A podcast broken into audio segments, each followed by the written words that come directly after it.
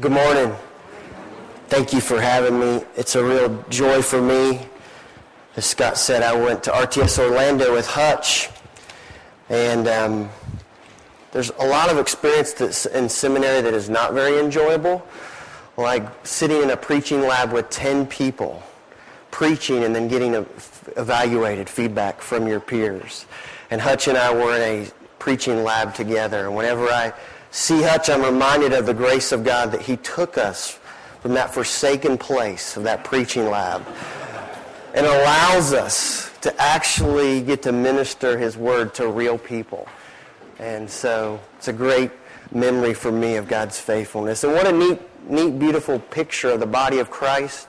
North Shore has a, a gentleman who's one of our elders on this trip by, in Azerbaijan that we can minister and serve together the nations and then also that I can be here and share God's word with you this morning. So quite a gift for me. Um, can I pray for us before we jump back into the word? Father, you are so kind and gracious to us. Thank you for your word that, that you give to us that promises to never return empty or void. Would you protect these your people from the sin of the speaker that stands in front of them? And the things that are not of you, would you let those things fall on deaf ears? But the things that are good and true and help us treasure and set our affections rightly on the beauty of your Son, would you let those things uh, go deep into our hearts and transform us by the power of your Spirit? And we ask this in your Son's name. Amen. We're at North Shore on a series on in the book of Acts, and Hutch has said that there would be fine to pick up, so I'll take his invitation and do that. If you want to look, we'll be referencing all of Acts 17, even though we just read a portion. In Acts 17, Paul is with Silas and Timothy, and they're reaching an interesting point in their missionary journey. And up to this point, for Paul, most of his region of preaching and proclaiming Jesus Christ the king that has come has been in rural out, outer areas. And when he gets to Acts 17, he comes to Thessalonica, a port city. And he comes to Athens, the major hub of all cultural and philosophy and art and thought. And so as this letter would have come and been read, as Scott said, the listeners would have been waiting and hearing how would these big cultural epicenters respond to the news that Jesus was the Christ, that the King had come in the person of Jesus. And so in Thessalonica, Paul and Silas do what they do in many of these cities. The first thing they do is go into the synagogue and begin proclaiming that Jesus is the Christ. And it says in the text that they were there for three Sabbaths, so about three weeks. And Paul begins to tell them that this Jesus is the Christ. And it says in the text that some Jews believed, but many Greeks. And then a mob, uh, some of the guys become jealous over the response to the gospel of Paul, what he's preaching. So they go and get a group of thugs to literally come and try to oppose the message. It says they can't find Paul and Silas, but they take this fellow Jason and they drag him in front of a court and they force him to pay some sort of tax um, that this message would become silent. And so then it takes Paul and Silas and they said they escape to Berea at night. They leave for Berea and they do what they do in all these cities. Is the custom. Paul goes to the synagogue and begins pointing that Jesus is the Christ, the Messiah, the one that their hopes had been waiting for. And Paul has an interesting statement about the Bereans. He said that they're more noble than the others. And when I read that, you, you think I awaited a response that the Bereans were more noble so that upon hearing that Jesus is the Christ, everyone was converted. Upon hearing that Jesus, the Messiah, the one they waited was here, is that everyone came flocking, believing that this was the one true king. But that's not what the text says. Paul says that they were more noble because with all eagerness, daily, they sought the scriptures to see if this were so. And so the word got back to Thessalonica that Paul and Silas continued to preach the word. And so it says that the mob The lynch mob followed behind Paul. And so when this happens, Silas and Timothy, they send Paul ahead. And they say, you're going on a vacation. We're sending you to Athens. We want you to lay low for a while. So they send Paul ahead. When Paul gets to Athens, this is, as I said, the place of culture and thought and art, the home of Aristotle and Alexander the Great and Plato. When he gets there, he cannot help himself. He is so um, moved by what he sees and this rampant idolatry. It said in Athens in this time that there was 10,000 people in Athens and 30,000 gods. For every one person, there was three idols. And it says that Paul, his spirit was provoked. Literally in the original language is that his, it's the same word for Paul had a seizure. He had a spiritual seizure upon seeing this rampant idolatry. And so he sends and says, Send Silas and Timothy to me as soon as possible. But he does what he can't help himself to do. And so he goes to the synagogue and he begins to proclaim that Jesus is the Christ, that the King has come, the one that their hopes have been waiting for has now come. And the response to them is, to Paul and to, and to his message is, is not the nicest one. What it says to him is that who is this babbler or this seed picker? And literally that picture is one that when they would put all the seed and prepare for harvest, there would be some seeds that didn't go deep in the ground. And when these seeds didn't go get really planted well into the ground, the birds would come and pick up the trash, the crumbs. So what they're saying about Paul and his message about Jesus Christ as the King is that he offers the thought and philosophy of trash, the leftovers.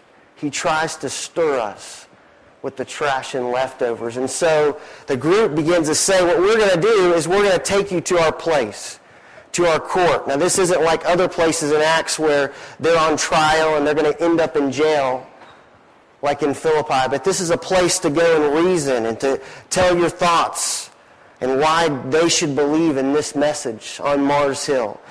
The group there, the Athenians, did not believe in a resurrection. So the place of justice, if there was going to be truth, it would be had together. And so Paul goes to Mars Hill. And when he gets to Mars Hill, he begins to reason with them. And he, he starts out in a very humble posture of, Men of Athens, I see you are a spiritual people. I see that you worship what is the unknown God. And then he goes right after their idolatry, right after what had provoked his spirit. And he begins with, you're not going to take this God, the one true God, and make a temple for him. You're not going to make a place for him because he's the creator of all the heavens and the earth. He cannot be confined in a temple. He cannot be confined to a place. And then he goes on to say that he is not dependent on you. He is not lost. He is not unknown. But we are the ones that are lost and unknown. And you're not going to take this one true God and make an image of him by gold or by silver. And then he says, even though we're having this little court here on Mars Hill, we think that we're going to arrive at what is truth, you will not judge if Jesus is the one true king. There's coming a day when the one man who's created judge and ruler of all will judge every man. And Paul says, for every man everywhere to repent. He goes right after the heart of their idolatry. When we look at Acts 17 as a whole, there's a lot of sad irony to this story. Because if you're going to sum up Paul's message as he, preaches over and over again in Acts, the people in Acts 17 absolutely nail what Paul's message is in verse 13 and verse 3 when he's in Thessalonica and he says, I want you to hear that Jesus, this one, the Christ, he is the King. The Messiah has come. And you scroll down to verse 7 when they're standing in front of the court and what is their accusation? They're claiming they're claiming that there is another king other than Caesar. And then a little further down it says, we don't need these men in our town because they are turning the world upside down. Makes me wonder, did Silas give Paul a high five when they heard that? Because that's exactly what Luke said at the Sermon on the Mount was Jesus' message. When the king comes, when his kingdom comes, the world is going to be upside down. Blessed are the poor. Blessed are those who mourn. Blessed are those who are hungry. Woe to those who are rich. Woe to those who are full. Woe, woe to those who have things spoken well of them. And so the message of Jesus and his kingdom, and they're saying, they're saying, this one, they're saying is the king. And his message is turning things upside down. And then a little further down it says, not only that, but we are certain that they're preaching a foreign God. A God that is unknown to us because they're preaching the resurrection.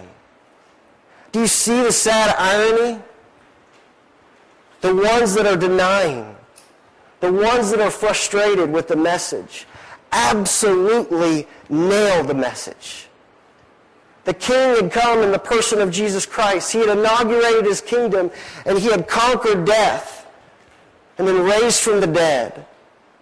And yet, their empty idolatry kept them from embracing the one true king. The Thessalonians, it says that they were jealous over this message of Paul. They were jealous because they stood to lose their place in society, their place of influence. The sad irony, the message that would actually set people free, the message that actually had power, they wanted to deny because they had made their religion about themselves. And then you have the description of the Athenians, this very spiritual people. It says in the text that what they enjoy doing is listening to ideas listening to ideas, but those ideas failed to stir their affections, to move their gaze, to worship the one true King in Jesus Christ. The Athenians had a Stoic philosophy that said that all men, what they should do is seek pleasure. And in seeking pleasure, man is self-sufficient.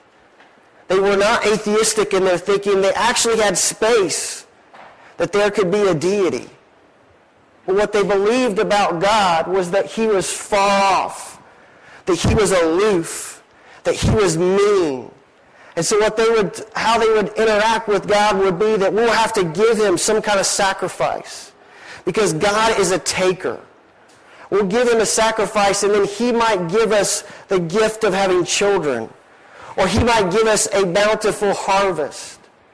And so their picture of God was that he was aloof, that he was far off, that he wanted nothing to do with them. And if we gave him the taking God, if we gave him good things, we might be able to appease him just enough to wring out some kind of blessing from him.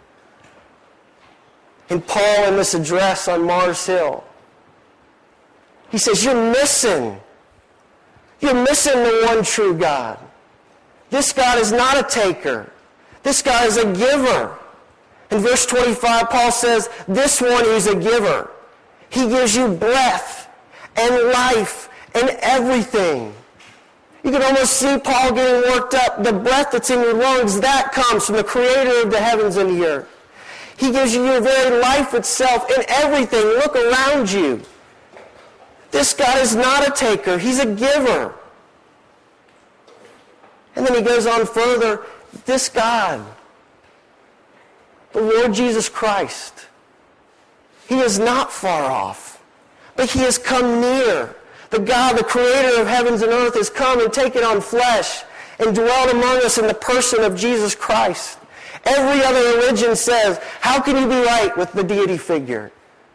You have to accomplish the ten rules. You have to climb, climb the right ladder. You have to meditate yourself away from your problems. Only in Christianity, only in the gospel of Jesus Christ do we have the God figure not saying, come to me. But he comes to his people. He takes on flesh and comes and dwells among us. And Paul says this God, the one true God in Jesus Christ, is not far off. He's not a taker. He's not a stealer of life. He's the giver of life. And he has come, the King has come in the person of Jesus Christ. And men of Athens, don't relate to this God as he's aloof. Don't relate to him like you have to squeeze out some kind of gift from him. But come to this King.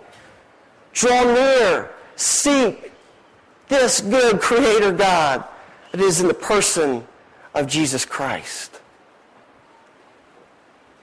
And then he calls them to a response. If you get that this God is the giver of life, if you get that this God is gracious and kind, if you get that this God has moved towards you, sinner, if you get that, if you're aware of his grace and mercy and kindness to you, then repent. It's exactly what Paul says in Romans 2. It is the kindness of God that leads us to repentance. But because they could not recognize, because they did not see God as good, they could not repent. They could not turn from their sin. They could not turn towards the very thing that would answer their longings. See, our ability to repent, our ability of how often, our coming to God in repentance reveals a ton about who we think the King is. How we repent says a lot about who we think the King is. See, I wonder if many of us operate not in repentance, but in penance. See, this is what penance says. Penance says, when I have sinned, when I have created an offense, when I have broken the relationship, I will then turn and broker a deal and offer a gift back that will set right the broken relationship. That's penance, offering a gift back to make a relationship right. This happens at my home one of the things I like to do and I enjoy for fun is I like to run and I like to trail run actually a lot right around here. This is how that conversation goes with my wife often. I'll say, honey, I would like to go for a run. She says, how long? I say, oh, about an hour. And so in my mind, that hour starts when I get to the trail and hit go on my watch. But for my wife, there's been 15 minutes in the car up to the trail. Then there's been the run.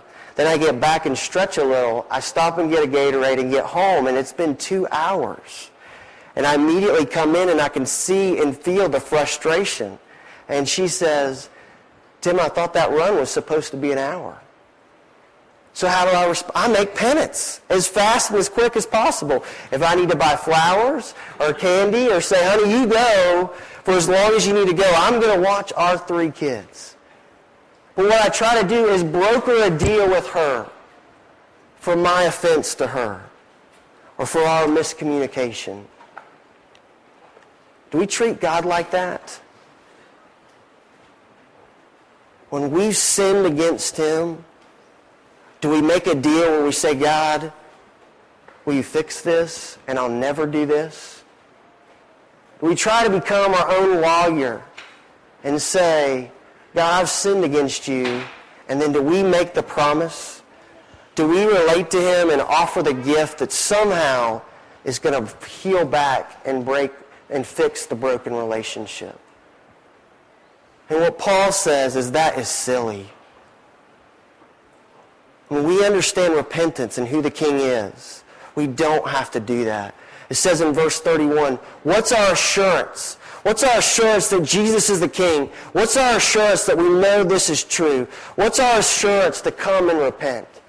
The text tells us this is our assurance that Christ, Jesus, has been raised from the dead. See, his resurrection is not just his conquering death. His resurrection is that our sac- his sacrifice for my sin and your sin was received as paid.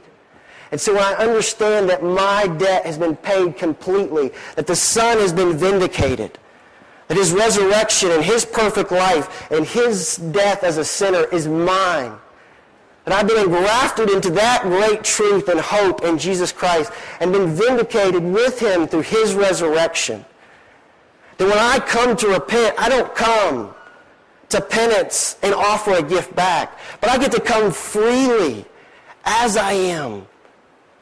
That the God of the universe, the creator of heavens and earth, has welcomed me to come to him, has given me access to his throne through the gift of his son. And then when he sees me, he sees me his perfect, obedient son.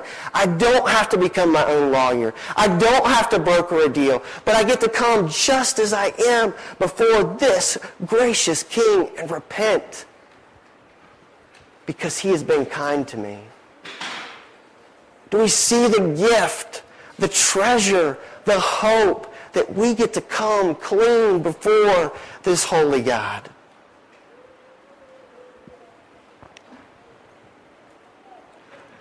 As we've gone through the book of Acts this summer at North Shore, and we've gone through the various cities, as I was preparing and we were looking at Acts 17, I think that this city gives me more pause than any other city in, in the book of Acts. And the reason is, is because I see great affinity between us and the Athenians. There are people that are very spiritual people they have an idol on every corner. We live in the Bible Belt. You'll probably pass 10 churches on your way home. Not sure where you live, but for, they're on every corner. We're a very spiritual people. There was an article in the Times Free Press a couple weeks ago that said the top 20 re- ways that you know you live in Chattanooga.